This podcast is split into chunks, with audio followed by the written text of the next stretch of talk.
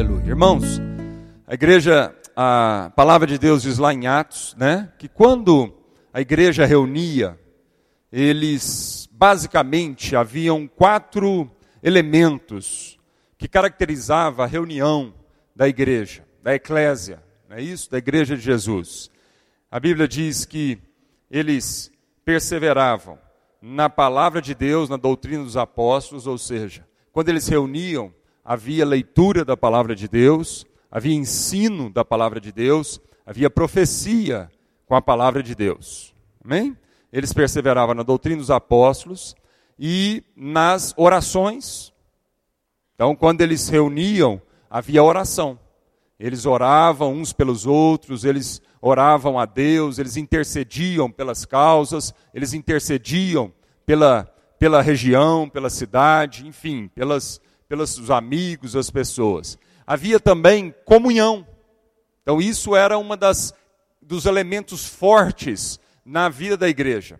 Então, quando eles se reuniam, havia comunhão. Aquilo não era simplesmente uma reunião, uma agremiação, um ajuntamento de pessoas mas havia comunhão. Amém? E havia partir do pão. O partir do pão é isso mesmo. Ninguém lá passava necessidade. Essa era uma das características fortes. Todas as vezes que eles se reuniam, eles tinham um momento de oferta, momento de repartir uns com os outros, para que não houvesse então falta, para que aquelas pessoas que estavam recebendo demais de Deus pudessem repartir com aqueles então que recebiam de menos e, e por isso e com isso fossem supridos das suas necessidades. Amém? Então esse momento agora no nosso culto, ele é um momento tão espiritual quanto ao ensino da palavra e também a oração e também o partir do pão, que é o momento da comunhão. Então, de vez em quando aqui nós temos esse momento que agora que a gente, né, eu, eu nem gosto de chamar isso aqui de coffee break, porque não é um break, não é isso? é parte da nossa liturgia. Então nós vamos tirar agora 15 minutos para a gente. É, é, é lógico que 15 minutos você não dá conta de ter uma profunda comunhão, não é verdade? É muito pouco tempo. Mas tudo que nós fazemos aqui é para que a liturgia daquilo que a gente faz nos nossos cultos e das nossas reuniões aponta para um ensinamento pedagógico da nossa vida. Então, o que nós queremos é que a, o estudo da Bíblia não seja na sua vida apenas no domingo à noite. O que a gente quer é que a oração na sua vida não seja só aqui durante o culto, nessas duas horas. O que a gente quer é que a adoração não seja só aqui, mas esse período que a gente passa aqui, nós somos ministrados nesses elementos para que a gente viva isso, para que isso seja parte da nossa vida. Então, parte da nossa liturgia é a gente agora levantar sair do nosso lugar, conhecer alguém que a gente não conhece, bater um papinho de 10 minutos, perguntar o nome, né, perguntar o que está acontecendo, se há alguma pedido de oração, se há alguma coisa que você pode fazer por esse irmão. Amém? E de quebra aí a gente tem um chá ali maravilhoso, geladinho e uns biscoitinhos. Mas esse momento não é primeiro para a gente comer. Né? O biscoito é só para você encontrar alguém ali na mesa do biscoito. Amém? o chá e o cafezinho é só para você ter a desculpa de encontrar alguém ali perto da mesinha, certo? Mas o principal agora é você conhecer alguém. E eu quero, eu quero fazer o seguinte: tem alguém aqui que está nos visitando hoje pela primeira vez? Tem alguém no nosso meio? Fica de pé aí, por favor, porque nós vamos dar prioridade para vocês. Amém? Isso. Tem alguns irmãos, né, que estão nos visitando pela primeira vez. Então nós vamos fazer o seguinte. Isso, não fica com vergonha não, levanta. Pode levantar aí, gente. Não? Fica de pé, não vai receber um abraço. Se ficar de pé, vai receber um abraço, não é isso? Então vamos agora, você, por favor, cumprimente esses irmãos que estão vindo aí, pergunta o nome deles e que vamos fazer uma santa bagunça aqui agora, viu? Sai do seu lugar, vai encontrar um irmão que você nunca viu, vai conversar um pouquinho com ele. Que bom, né, irmãos? Que bom que esses 15 minutos está sendo pouco. Porque a gente quer conversar mais, testemunhar. Eu já, eu já fui muito abençoado agora, nesses 15 minutos. O testemunho de um irmão ali já me abençoou muito. cinco minutinhos que ele me deu um testemunho, eu já fui abençoado, não é? A gente precisa fazer isso mais. A gente precisa dar mais testemunho do que Deus tem feito no nosso coração e nas nossas casas. Amém? Não guarda só para você, não. Se Deus tem falado algo específico ao seu coração, se Deus tem te dado uma experiência atual, fresca, real com o Espírito Santo, fala com a gente. Vem cá dar um testemunho sobre isso. Edifica a igreja com esse testemunho. Amém? Não guarda só para você, não. Às vezes, a obra que Deus está fazendo lá na sua vida, numa determinada situação, isso vai servir para outro irmão, para encorajá-lo, fortificar a fé dele. Amém? Graças a Deus. Nós temos esse ano meditado muito sobre o Espírito Santo. Né? Essa é a palavra rema que Deus tem colocado sobre nós. Atos capítulo 1, versículo 8: Recebereis poder ao descer sobre vós o Espírito Santo, e sereis minhas testemunhas em Jerusalém, na Judéia, Samaria e até os confins da terra.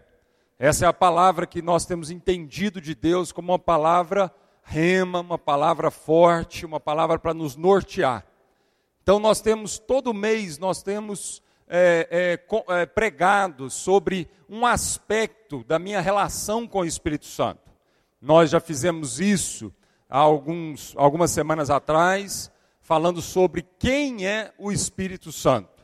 E hoje nós vamos continuar isso. Vamos continuar falando sobre a, a ação do, do Espírito Santo na nossa vida e no nosso coração. Amém, irmãos? Como é que tem sido? Como é que tem sido esse ano aí para você? A gente começou o ano declarando essa palavra. Nós temos pregado sobre isso temos falado da importância de investirmos na nossa relação com o Espírito Santo de Deus. O que que isso tem provocado de mudança, de transformação na sua vida e no seu coração? Hã? Você tem você tem tido vida com o Espírito Santo de Deus? Hã? Você conversa com o Espírito Santo de Deus? Irmãos, a palavra de Deus diz que o Espírito Santo habita no nosso coração. A palavra de Deus diz que Deus derramou do Espírito Santo sobre toda a carne, que o Espírito Santo hoje habita no nosso coração. Você já parou para pensar no que, que significa isso? Você já parou para pensar no que significa o Deus Todo-Poderoso habitando no seu coração, amado. Sondando o seu coração, perscrutando o seu coração. Ele te conhece melhor do que você mesmo. Já parou para pensar isso? Porque a gente fala isso às vezes da boca para fora, a gente está tão acostumado a falar isso que Deus habita em mim, o Espírito Santo habita né, em nós, no nosso coração, mas racionalmente, raciocina sobre isso. Se você fala isso, declara isso, se você crê nisso, eu vou fazer uma pergunta aqui, se seja bem sincero. Você crê que o Espírito Santo habita aí no seu coração? Quem crê, levanta a mão. O Espírito Santo, amado, é Ele, é Ele, é o cara. É o cara. É Deus, Criador de todas as coisas, mantenedor de todas as coisas. O Deus que é atemporal, que é eterno. O Deus que é tão grande que é difícil a gente compreendê-lo. Ele escolheu habitar em nosso meio, ele escolheu habitar no nosso coração. E quantas vezes, amado, eu passo um dia inteiro sem falar com ele, sem ouvi-lo, sem consultá-lo, sem perguntar. Às vezes eu passo dois dias sem fazer isso, três dias sem fazer isso. Às vezes eu passo uma semana sem fazer isso. Ele habita em nós. Ele é o onipotente ele é o onipresente, onisciente, ele é o todo poderoso e ilimitado, ele está conosco. A gente conversa pouco demais com o Espírito Santo. A gente consulta pouco demais o Espírito Santo. A gente a gente não para o tanto que a gente deveria parar para escutar o Espírito Santo na nossa vida. Não para. O Charles Spurgeon diz assim: toda a esperança do nosso ministério está colocada no Espírito de Deus, operando em nosso espírito. Se nós cremos que o Espírito Santo habita em nós, precisamos perder o controle para o Espírito Santo. Nós precisamos perder o controle para o Espírito Santo. Para de tentar controlar aquilo que é incontrolável, porque você não dá conta de controlar todas as coisas na sua vida. Então, de uma vez por todas, entrega ao Espírito Santo tudo como foi profetizado aqui no tempo de adoração. Para de resistir, entrega tudo, confia nele, deixa ele te levar por caminhos mais altos. Um dos aspectos do Espírito Santo é que ele seria derramado como um batismo na nossa vida, amém? E ele é prometido pelo Pai. A Bíblia inteira nos promete o Espírito Santo de Deus. Do mesmo jeito que a Bíblia inteira aponta para Jesus, a Bíblia inteira fala da realidade do Espírito Santo na nossa vida. Quer ver, irmãos? Isaías 59, 21. Abra sua Bíblia lá em Isaías, por favor, 59, 21.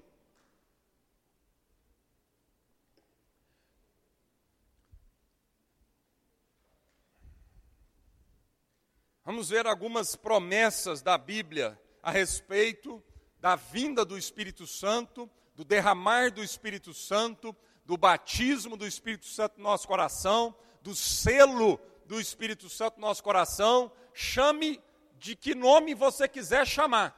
Tem gente que chama batismo, tem gente que chama um derramar, tem gente que chama o selo do Espírito Santo, tem gente que chama uma plenitude do Espírito Santo. Chame isso do jeito que você quiser chamar, amado. O nome disso não importa, importa é a presença do Espírito Santo no nosso coração. Amém? Isaías 50, 59, verso 21, o Senhor diz ao seu povo: Esta é a aliança que vou fazer com vocês, o meu espírito eu lhes dei. Esta é a aliança que eu vou fazer com vocês, o meu espírito eu lhes dei, e os meus ensinamentos que eu lhes entreguei ficarão com vocês para sempre. O meu espírito que eu vos entreguei e os meus ensinamentos que eu vos entreguei, a palavra que eu dei para vocês, ficará com vocês para sempre. Mas não é só a palavra que eu tenho entregado para vocês, mas é também o espírito dessa palavra. O espírito também eu derramei sobre a vida de vocês. Amém, amado? Joel capítulo 2, verso 28. Por favor, abra lá. Joel 2, 28. Vamos ler a Bíblia, vamos ler Bíblia. Como nós estamos precisando de ler Bíblia nesses dias de hoje, amado. Porque nós estamos sendo bombardeados por toda sorte de filosofias, de doutrinas esquisitas. Precisamos ler Bíblia. Você não conhece Bíblia só ouvindo pregações ungidas. Amém, irmãos? Eu vou repetir isso. Você não conhece Bíblia só escutando pregações ungidas domingo após domingo. Você conhece Bíblia quando lá no seu quarto, no seu íntimo, você abre essa palavra, ora o Espírito Santo e tem um encontro com essa palavra. Isso daqui faz parte, mas isso daqui não é tudo. Então você precisa ler Bíblia. Ler Bíblia, de preferência de papel, como eu gosto desse papelzinho passando, não é isso? Joel capítulo 2, verso 28. O Senhor diz ao seu povo: depois disso eu derramarei o meu espírito sobre todas as pessoas. Filhos e as filhas de vocês anunciarão a minha mensagem, os velhos sonharão e os moços terão visões. Até sobre os escravos e as escravas eu derramarei o meu espírito naqueles dias. Outra profeta que foi levantado por Deus para profetizar, para prometer, falar como boca de Deus Pai a nós. A promessa do Pai e a promessa do Filho é que eles enviariam do Espírito, o Espírito deles, o Espírito Santo, sobre nós. Ezequiel capítulo 36. Outro profeta, Ezequiel 36, verso 26. Eu lhes darei um coração novo. Ezequiel 36, verso 26. Eu lhes darei um coração novo e porei em vocês um espírito novo. Tirarei de vocês o coração de pedra, desobediente, e lhes darei um coração bondoso e obediente. Porei o meu espírito dentro de vocês e farei com que obedeçam as minhas leis e cumpram todos os mandamentos que lhes dei. Outra promessa de Deus em Ezequiel. Outra profecia eu vou colocar o meu espírito dentro de vocês. E Ele é que vai dar condição de vocês de cumprirem a minha palavra. É o que Deus está dizendo. Eu vou trocar o coração de vocês duro, orgulhoso, coração de pedra. Vou trocar esse coração por um coração mole, por um coração bondoso, por um coração quebrantado. É a promessa de Deus sobre as nossas vidas. Amém? João Batista, João Batista, outro profeta transição entre o Antigo Testamento e o Novo Testamento. Mateus capítulo 3, verso 11, ele diz assim: Eu os batizo com água, para mostrar que vocês se arrependeram dos seus pecados. Mas aquele que virá depois de mim os batizará com o Espírito Santo e com fogo. E aqui a palavra é batismo mesmo. João Batista está dizendo: eu batizo vocês com água, e esse batizo é para ficar evidente o arrependimento. Mas vai vir alguém depois de mim, ele se referia a Jesus Cristo. Esse vai passar a batizar vocês não com água, mas esse vai batizar vocês com Espírito Santo e com fogo. Com fogo, irmão. Amém? Ele vai batizar com fogo. Aleluia o próprio Senhor Jesus. João capítulo 15, verso 26 e 27. O próprio Senhor Jesus agora vai prometer o seu espírito sobre a nossa vida. Quando chegar o auxiliador, o espírito da verdade, que vem do Pai, João 15, 26. Quando chegar o auxiliador, o espírito da verdade, que vem do Pai, ele falará a respeito de mim. Quem que vai falar no nosso coração a respeito de Jesus, amado? O Espírito. Quem que vai testificar no meu coração a respeito de Cristo? O Espírito. Não tem jeito da gente conhecer Jesus sem o Espírito. É o Espírito que vai nos ensinar, que vai nos mostrar, que vai abrir a nossa vida, o nosso entendimento para conhecermos a pessoa de Jesus Cristo. É o Espírito dele que vai fazer isso, porque o Espírito conhece o mais profundo do coração de Deus, amém, amado? O Espírito conhece o coração de Jesus, e é isso que Jesus está falando aqui. Ele vai auxiliar vocês na caminhada, Ele é o Espírito da verdade, Ele vai falar a respeito de mim. Eu sou, e sou eu quem enviará esse auxiliador a vocês da parte do Pai. Jesus está dizendo, eu estou enviando o Espírito Santo a vocês, da parte do Pai. E vocês também falarão a meu respeito, porque estão comigo desde o começo. Amém, queridos? Então é promessa dos profetas, é promessa de João Batista e é promessa do próprio Senhor Jesus. Ele disse isso a nós: o batismo do Espírito Santo, em nome de Jesus. Aleluia. É verdade. É bem verdade que a palavra de Deus diz, o apóstolo Paulo diz lá em Coríntios capítulo 12, verso 3, que ninguém pode dizer que Jesus Cristo é o Senhor senão pelo Espírito Santo. Isso é verdade. Amém? Então, para uma pessoa reconhecer e dizer que Jesus Cristo é o Senhor, ela só pode falar isso se ela já tiver movida do Espírito Santo de Deus. Porque é o Espírito que vai ensinar e que vai testificar que Jesus Cristo é o Senhor na vida daquela pessoa. Amém, amado? Então é bem verdade que quando nós convertemos, nós já recebemos o Espírito Santo de Deus. Mas a Bíblia fala para nós de um batismo, que não necessariamente significa que é no momento da nossa conversão. Que não necessariamente significa que foi naquele momento da nossa conversão que nós recebemos essa plenitude, esse selo, esse derramar, esse batismo do Espírito Santo que vem no nosso coração e provoca, amados, um santo terremoto, uma alegria maravilhosa no nosso coração, sem explicação. Se você me perguntar, Marcos, qual foi o dia que você aceitou Jesus. E se você me perguntar exatamente como é que foi aquele momento, eu não vou saber te dizer. Eu não lembro. E talvez tem muita gente aqui que não lembre também do momento exato, daquele momento, daquele dia que você entregou seu coração para Jesus. Eu não lembro desse dia. Eu sei mais ou menos o mês, eu sei o ano, com certeza. Eu sei mais ou menos como foi. Eu lembro vagamente de um dia aceitar um apelo para entregar minha vida para Jesus.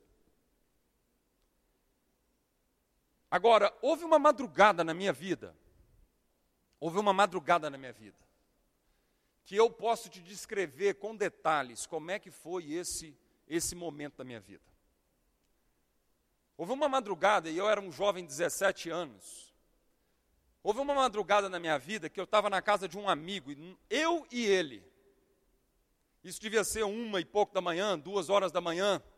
E nós na sala do apartamento dele, ele era um jovem também como eu, e nós estávamos ali buscando o Espírito Santo de Deus. Nós estávamos orando, nós estávamos buscando a Deus.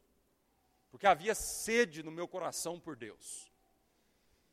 E tinha um tapete grosso assim, era um tapete felpudo, gostoso. E eu lembro bem do tapete, amado, que eu caí nesse tapete. E ninguém precisou pôr a mão na minha cabeça para eu cair nesse tapete. Eu e ele orando naquela sala, amado, nós fomos tomados. Nós fomos tomados uma presença tão, tão real, tão tangível de Deus, do Espírito Santo de Deus, que nós não conseguimos ficar em pé. Caiu um para o lado e outro para o outro. E não me pergunta quanto tempo que eu passei deitado ali, amado. Então, essa experiência de um batismo do Espírito Santo, essa experiência de um momento na nossa vida, apesar de já ter convertido, apesar de já ter encontrado com Deus, apesar de já ter entregado a minha vida para Jesus, não sei na sua vida, mas na minha vida houve um momento que eu nunca mais esqueci. E eu tenho certeza que muito da minha fé, da minha convicção, muito daquilo que é a minha força em Deus, vem daquele momento daquele momento onde, onde o Espírito Santo encheu tanto o meu coração, amado, e me deu uma convicção tão grande de fé, e uma alegria, e, um, e uma presença do amor de Deus no meu coração, onde não havia, não havia dúvidas nisso. E é isso que a Bíblia está falando aqui, essa é a promessa de Deus. Se você nunca experimentou isso, amado, nós podemos pedir isso para Deus para que haja um derramar, para que haja um batismo, para que haja um selo do Espírito Santo no seu coração. Amém, amado? O próprio Jesus recebeu esse batismo. O próprio Jesus recebeu esse derramar do Espírito Santo sobre a vida dele. Amém, amado? A palavra de Deus diz que Jesus, guiado pelo Espírito Santo, ele entrou num deserto. 40 dias de jejum no deserto.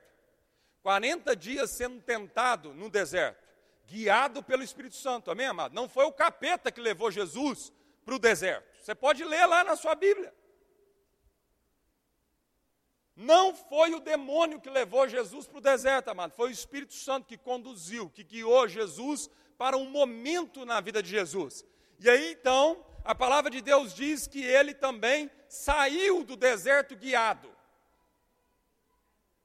É isso que a palavra de Deus diz, amado.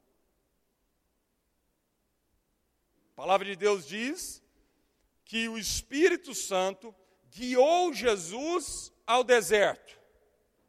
Mas a palavra de Deus não diz que o Espírito Santo guiou Jesus para fora do deserto. Sabe o que a palavra de Deus diz lá, amado? Que Jesus saiu do deserto no poder do Espírito Santo. Ele entrou no deserto, guiado, levado, conduzido pelo Espírito Santo, amado. Mas ele saiu daquela experiência no poder do Espírito Santo e aí ele começou o ministério dele. Jesus recebeu o Espírito Santo de Deus. Lá no batismo de Jesus, João Batista dá esse testemunho, em João no capítulo 1, verso 32. João Batista continuou e disse assim: Eu vi o Espírito descer do céu como uma pomba e parar sobre ele. João Batista, eu vi o Espírito Santo descer do céu e parar sobre ele. Eu não sabia quem ele era, mas Deus, que me mandou batizar com água, me disse: Você vai ver o Espírito Santo descer e parar sobre um homem. Esse é quem batiza com o Espírito Santo. E eu vi isso e por esse motivo tenho declarado que ele é o Filho de Deus. João Batista declara que ele é o Filho de Deus porque ele viu o Espírito Santo sendo derramado sobre Jesus. Amém, amado? E ele falou, ele falou assim: Deus falou ao meu coração que o homem que você vira o Espírito Santo sendo descendo sobre ele, esse homem não batiza com água, esse homem batiza com o Espírito Santo. É o que a Bíblia está dizendo aqui. Da mesmo modo, amado, o próprio Jesus disse aos, aos discípulos: discípulos de Jesus. Três anos caminhando com Jesus. Experiências fortes com milagre. Experiências fortes com sinais, com prodígios. Experiências fortes com o mundo espiritual. Homens que ouviram os ensinamentos da própria boca de Jesus. Mulheres que caminharam com Jesus, serviram a Jesus, ouviram da própria boca de Jesus. E esse mesmo Jesus ressurreto diz para esses discípulos: esperem até vocês serem batizados pelo Espírito Santo de Deus. Esperem até vocês serem revestidos de poder do alto. Esperem até vocês serem tomados definitivamente pelo Espírito Santo e perderem o controle da, da vida de vocês. E a vida desses homens e mulheres nunca mais foi a mesma depois de Pentecostes. É nítido isso lá em Atos. Um bando de, de, de discípulos medrosos, amedrontados, cabisbaixos, derrotados, numa salinha apertada, orando, esperando por um batismo do Espírito Santo de Deus. Quando esses homens recebem esse Espírito Santo de Deus, amado, são transformados. Transformados. Depois daquela experiência, eles saem como foguetes em direção à sociedade, amado. Sem medo da morte, sem medo das coisas pequenas. Eram homens cheios de Deus. Eram homens que, por ser cheio de Deus, amado, colocavam o dinheiro aonde ele tinha que ser colocado eram homens que não consideravam nada do que eles tinham como sendo deles mesmos, mas entenderam a missão de Deus, a suprema missão de Deus para a vida deles. Saíram cheios, lotados, ousados, intrépidos, foram levados para as prisões, foram, foram levados aos tribunais, foram ameaçados, foram confrontados, mas não recuaram, e não recuaram porque foram cheios do Espírito Santo de Deus não se acovardaram porque tinham o Espírito Santo de Deus. É isso que fez a diferença daqueles homens. Eram galileus. Eram galileus, eram gente que não tinha condição de fazer aquilo, até o ponto que quando as pessoas, a sociedade começou a perceber a ação de Deus através da vida daqueles homens, falou assim: esse povo está bêbado. Não, mas eles não estavam bêbados, eles estavam bêbados do Espírito Santo de Deus. Aquilo não era atitudes que entrava na, na caixinha daquele povo religioso. Era inconcebível naquele, a cabeça daquele povo entender como é que aquele povo aquela gentinha da Galileia operava com tanta autoridade, falava com tanta destreza. Mas esse era o testemunho. Testemunho de um povo vil, testemunho de um povo desprezível, testemunho de um povo marginalizado, testemunho de um povo né, que não tinha um grau de escolaridade elevado, mas porque foram cheios do Espírito Santo, amado. A palavra de Deus diz isso, que Deus vai confundir aqueles que acham, agindo através daqueles que não são. Amém, irmãos? Homens cheios do Espírito Santo de Deus. E aí então começa o ministério da igreja. E aí um camarada chamado Filipe, um evangelista, um diácono, vai para Samaria, uma região difícil. E ele chega em Samaria, e isso está relatado lá em Atos, no capítulo 8. E ele chega em Samaria e começa a pregar o evangelho em Samaria, e o povo começa a converter. Os milagres começam a acontecer, os sinais começam a acontecer, os prodígios começam a acontecer. A coisa foi tão forte que a palavra de Deus diz lá em Atos que havia naquela região um homem chamado Simão, o, o mago, o mágico, o feiticeiro. O cara era feiticeiro. O cara lidava com as realidades espirituais. O cara era o bambambam bam, bam da região, amado. Ele era idolatrado na região. Quando Felipe chega nessa região, cheio do Espírito Santo de Deus, amado, o Simão, amado, ó.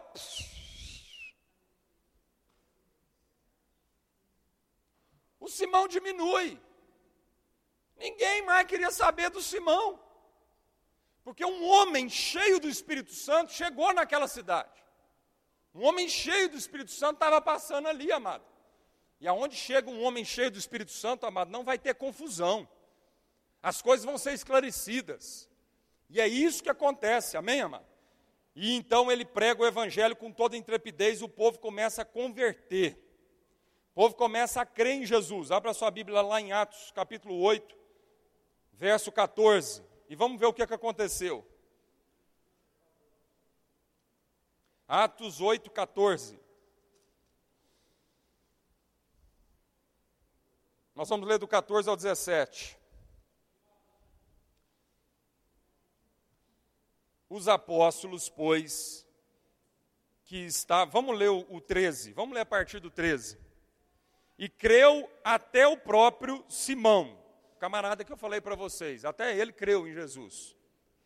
E sendo batizado, ficou de contínuo com Filipe, e admirava-se vendo os sinais e os grandes milagres que se faziam. Verso 14: Os apóstolos, pois, que estavam em Jerusalém, tendo ouvido que os da Samaria haviam recebido a palavra de Deus, enviaram-lhes Pedro e João. Então o que, que aconteceu?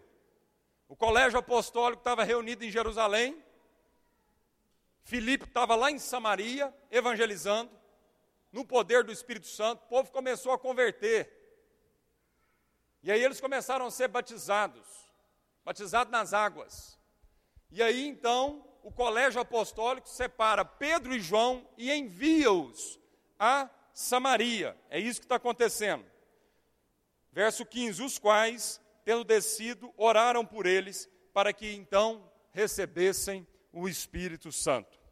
Porque sobre nenhum deles havia ele descido ainda, mas somente tinham sido batizados em nome do Senhor Jesus. Percebeu o que está acontecendo aqui, ama? O povo creu em Jesus, Felipe batizou aquele povo nas águas, e Pedro e João chegam naquele lugar e ora para que eles pudessem então receber o Espírito Santo de Deus. Amém, irmãos? Atos capítulo 10, verso 44, passa um pouquinho para frente aí. Vamos ver uma nova experiência. Atos 10 vai falar de um camarada chamado Cornélio. Cornélio era um gentio. Cornélio não era um judeu. Mas Cornélio já tinha ouvido falar de Jesus através de João Batista. Ele já tinha crido em Jesus. Cornélio, a palavra de Deus diz aqui em Atos, se você for ver, no começo de, de Atos capítulo 10, a palavra de Deus diz que Cornélio era um homem religioso, era um homem temente a Deus e era um homem que orava. E numa dessas orações sua, à tarde, ele recebeu uma visão de Deus de que ele precisava enviar alguns homens para buscar um homem chamado Simão, Simão Pedro, lá em Jope.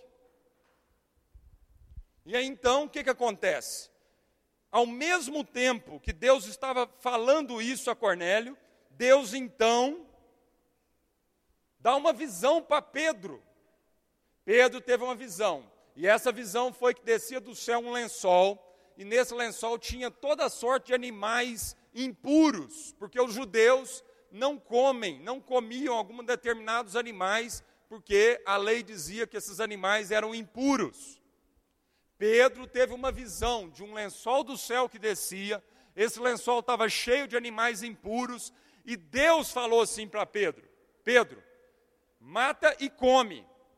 E Pedro falou: De maneira nenhuma, Senhor. Pedro diz: Não, não vou comer, é impuro. E Deus falou para Pedro assim: Pedro, você não chama de impuro aquilo que eu, aquilo que eu estou purificando. Não chame de impuro aquilo que eu estou purificando. A visão que Deus tinha dado para Pedro, amado, que o Espírito Santo revelou para Pedro, era de que ele então teria que ir para a casa de um Cornélio, de um gentil, entrar na casa do Cornélio e entender que Deus estava operando sobre todas as nações e não apenas Israel. Pedro então é conduzido e guiado pelo Espírito Santo ele chega dentro da casa do Cornélio. A palavra de Deus diz que o Cornélio tinha reunido toda a sua família e mandou chamar ainda os amigos. A casa estava lotada. E o Pedro, ainda na sua religiosidade, ele entra dentro da casa e ele já começa difícil. Ele começa assim, dizendo assim: Ó, eu estou aqui, mas vocês sabem. Vocês sabem, vocês sabem que um judeu não põe o pé na casa de um gentil. E ele deixa isso, faz questão de deixar isso claro. Você já pensou, amado? Você vai receber uma visita na sua casa, o cara entra, metendo o pé na porta, e a palavra dele de. A primeira palavra dele de introdução para você é o seguinte: eu estou aqui, mas eu não devia estar aqui. Eu estou aqui, mas eu não devia estar aqui, porque na caixinha religiosa de Pedro isso era inconcebível. Nos seus preconceitos religiosos isso era inconcebível. Era inconcebível para Pedro entrar na casa de um gentio. E é isso que o Espírito Santo faz com a nossa vida. O Espírito Santo, amado, vai explodir essa caixinha na nossa mente. O Espírito Santo vai explodir isso no nosso coração. O Espírito Santo vai nos levar por caminhos mais altos do que os nossos caminhos. O Espírito Santo vai nos levar a situações, amado, que nós nunca imaginamos que a gente iria passar um dia na nossa vida. Quem é guiado pelo Espírito Santo, amado, vai viver coisas novas, coisas grandes e ocultas que jamais olho viu, que jamais ouvido ouviu, que jamais penetrou no coração humano. E é isso que Pedro começa a experimentar. Pedro começa a experimentar esse momento na vida de Pedro, é um momento de um romper. É um momento de Pedro entender que o Espírito Santo não bate continência para ele. É o momento dele entender que ele não pode continuar o resto da vida falando para Deus: não, Senhor. Porque se é não, não é Senhor. Quem tem que bater continência para Deus era Pedro, e não o contrário. Não era o Espírito Santo que tinha que bater continência para Pedro e pedir permissão para Pedro. Mas era Pedro que tinha que se dobrar diante da vontade soberana do Espírito Santo na sua vida. Para ficar livre das suas caixas religiosas e experimentar uma vida abundante experimentar uma novidade de vida. Meu irmão, minha irmã, você não vai experimentar uma novidade de vida se você não se render completamente ao senhorio do Espírito Santo da sua vida.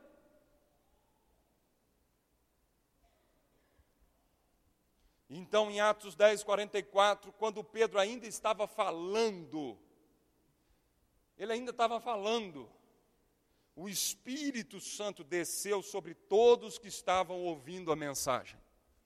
Os judeus, seguidores de Jesus, que tinham vindo de Jope com Pedro, Pedro não foi sozinho, ele levou uns amigos.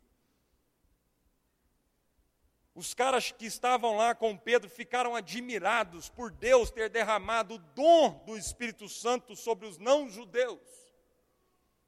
Pois eles ouviam os não-judeus falarem em línguas estranhas e louvarem a grandeza de Deus. Então Pedro disse: essas pessoas receberam o Espírito Santo como nós também recebemos. Será que alguém vai proibir que sejam batizados com água? Então mandou que aquelas pessoas fossem batizadas em nome de Jesus Cristo. Pedro se rende, se rende à ação do Espírito Santo que vai muito mais além dos nossos preconceitos, vai muito mais além da nossa maneira tacanha, mesquinha, de enxergar a vida, de entender a vida. Por isso, é promessa de Deus que aquilo que jamais olho natural viu, é o que Deus quer passar a revelar a sua vida e a minha vida. Amém, irmãos? É isso que Pedro experimentou aqui do Espírito Santo. Vai mais um pouquinho para frente, em Atos, no capítulo 19. Atos, capítulo 19, versículo 1 a 7.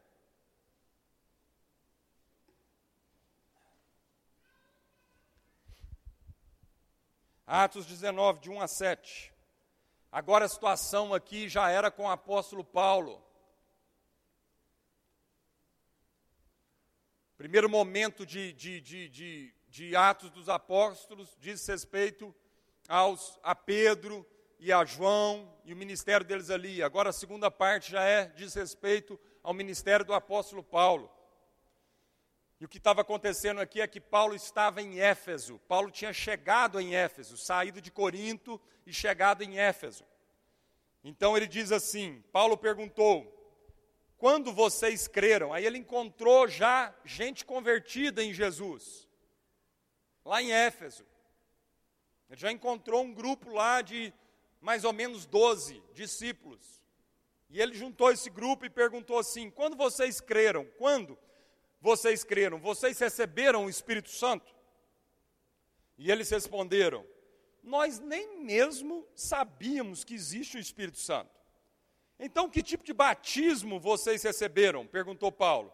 Ó, o batismo de João Batista, responderam eles. Então Paulo diz: João batizava aqueles que se arrependiam dos seus pecados, e também dizia ao povo de Israel que eles deveriam crer naquele que havia de vir depois dele, isto é, em Jesus.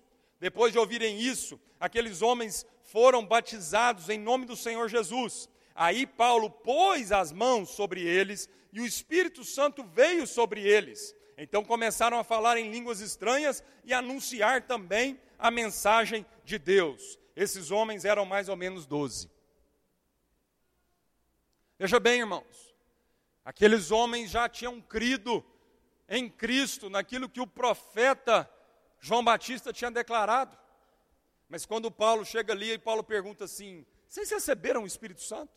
Espírito Santo? Quem que é esse? Quem que é esse? Nunca escutamos a respeito disso. Paulo diz: Olha, vocês receberam então um batismo de arrependimento, mas agora vocês vão ser batizados em nome de Jesus e vocês vão receber o Espírito Santo de Deus.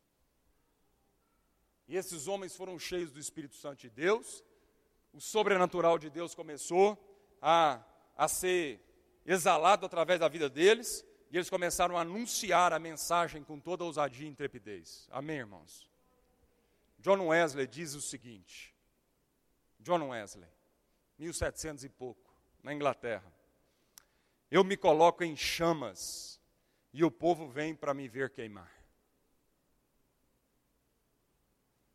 Eu me coloco em chamas e o povo vem para me ver queimar. Irmãos, a palavra de Deus ilumina o meu entendimento e o Espírito Santo aquece meu coração. Jesus diz: vocês esperam porque vocês precisam ser batizados com o Espírito Santo e com fogo. Está faltando fogo na igreja. Está faltando presença do Espírito Santo na igreja, irmãos. Nós ainda estamos tentando muito no nosso braço forte. Nós estamos tentando demais ainda controlar Deus na nossa vida, irmãos. Nós estamos tentando demais encolerizar o Espírito Santo, amado. E o Espírito Santo nunca vai ser encolerizado por você, amado. Nossos pés ainda estão muito fincados nesse mundo, irmãos. O Espírito Santo tem que passar na nossa vida como um rio caudaloso e de uma vez por todas tirar nosso pé do chão e nos levar, amado, para uma experiência que dá frio na barriga. Mas é uma coisa maravilhosa. Dá frio na barriga porque você perde o controle. Dá frio na barriga porque você às vezes não sabe muito bem como é que as coisas vão se dar, quais são todos os detalhes. Mas graças a Deus que Ele não vai mostrar todos os detalhes, porque se Ele mostrar todos os detalhes para nós, amado, muito provavelmente a gente não vai se deixar ser conduzido. Precisamos deixar o Espírito Santo levantar nossos pés do chão.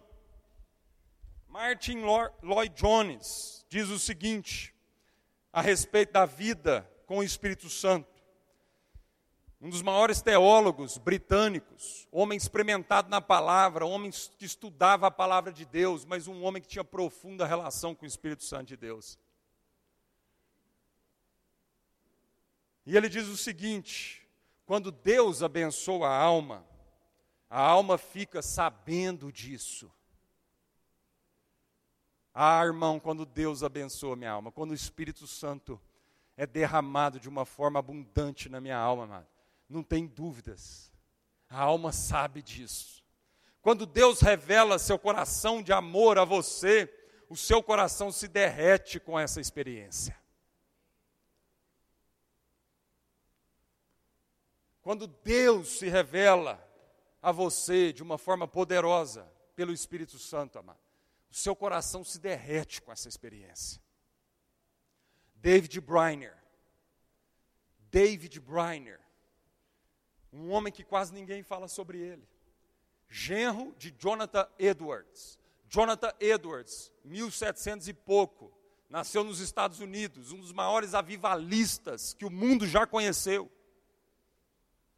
Até hoje, Jonathan Edwards é considerado um dos maiores filósofos americanos que já existiu na história americana. Um homem de estudo da palavra de Deus, David Briner, o seu genro, morreu com 29 anos, não chegou a casar com a sua filha. Um jovem de 29 anos, amado. O, o próprio Jonathan Edwards escreve sobre a vida do seu genro, ou quase genro.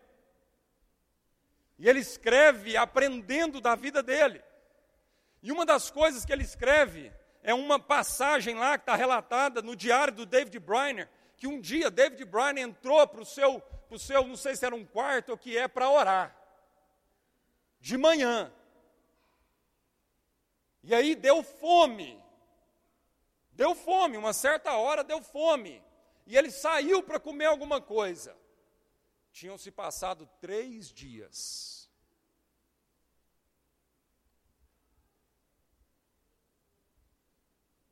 Tinham se passado três dias quando deu fome dele comer alguma coisinha.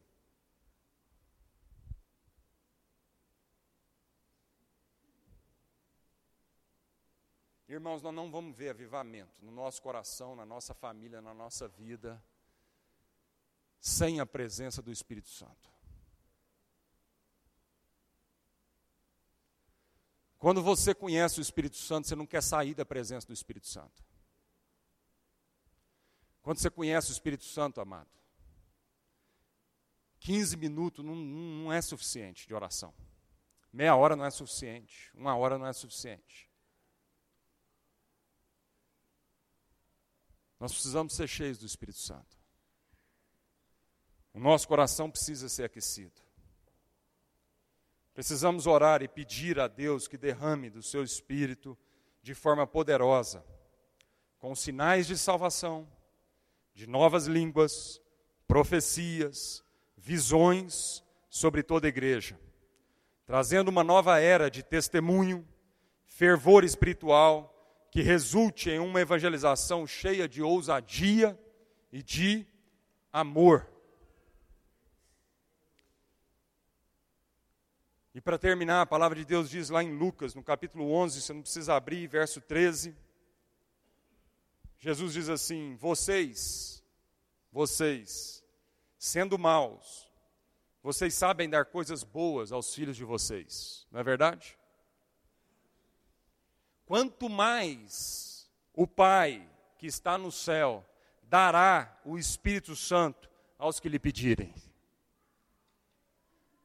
vocês, sendo maus, vocês querem e dão coisas boas para os seus filhos. Quanto mais o Pai Celestial que está no céu não nos dará o Espírito Santo a todos aqueles que pedirem. Eu queria que a gente orasse nesse momento.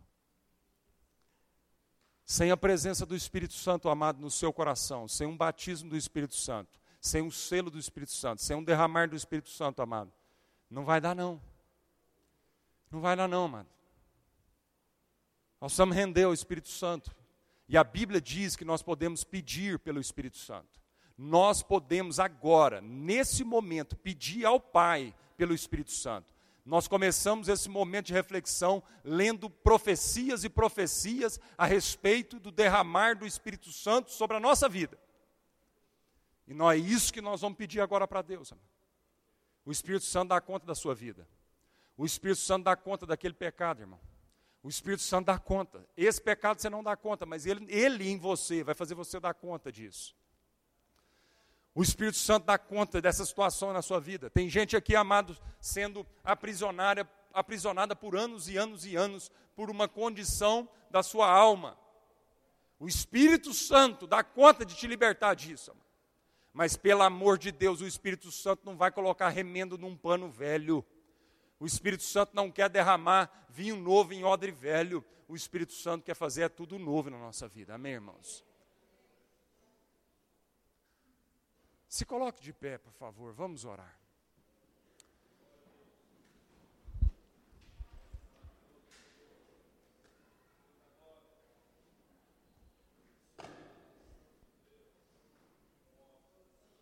Eu queria eu queria te convidar a você que quer hoje ter uma experiência com o Espírito Santo. A você que quer receber esse selo do Espírito Santo, esse batismo do Espírito Santo no seu coração. A você que tem sede do Espírito Santo. A você que quer mais do Espírito Santo na sua vida. A você que quer cada vez mais ter uma experiência de oração onde você entra para o seu quarto e as horas passam e você não percebe coisa está tão boa, a coisa está tão gostosa, sabe? A você que quer que quer experimentar de novo daquele quebrantamento que só o Espírito Santo produz no nosso coração. Ah, irmãos e irmãs, tem gente aqui que está precisando daquele choro que o Espírito Santo produz na alma. A você que se sente cativo, preso, amarrado por, por situações de pecado na sua vida que você não consegue desvencilhar disso, e isso está travando a sua vida, isso está entristecendo o seu coração, isso está afetando no seu cônjuge, nos seus filhos, na sua família. O Espírito Santo de Deus é capaz de te libertar dessas coisas, irmão. O Espírito Santo de Deus é capaz. Eu não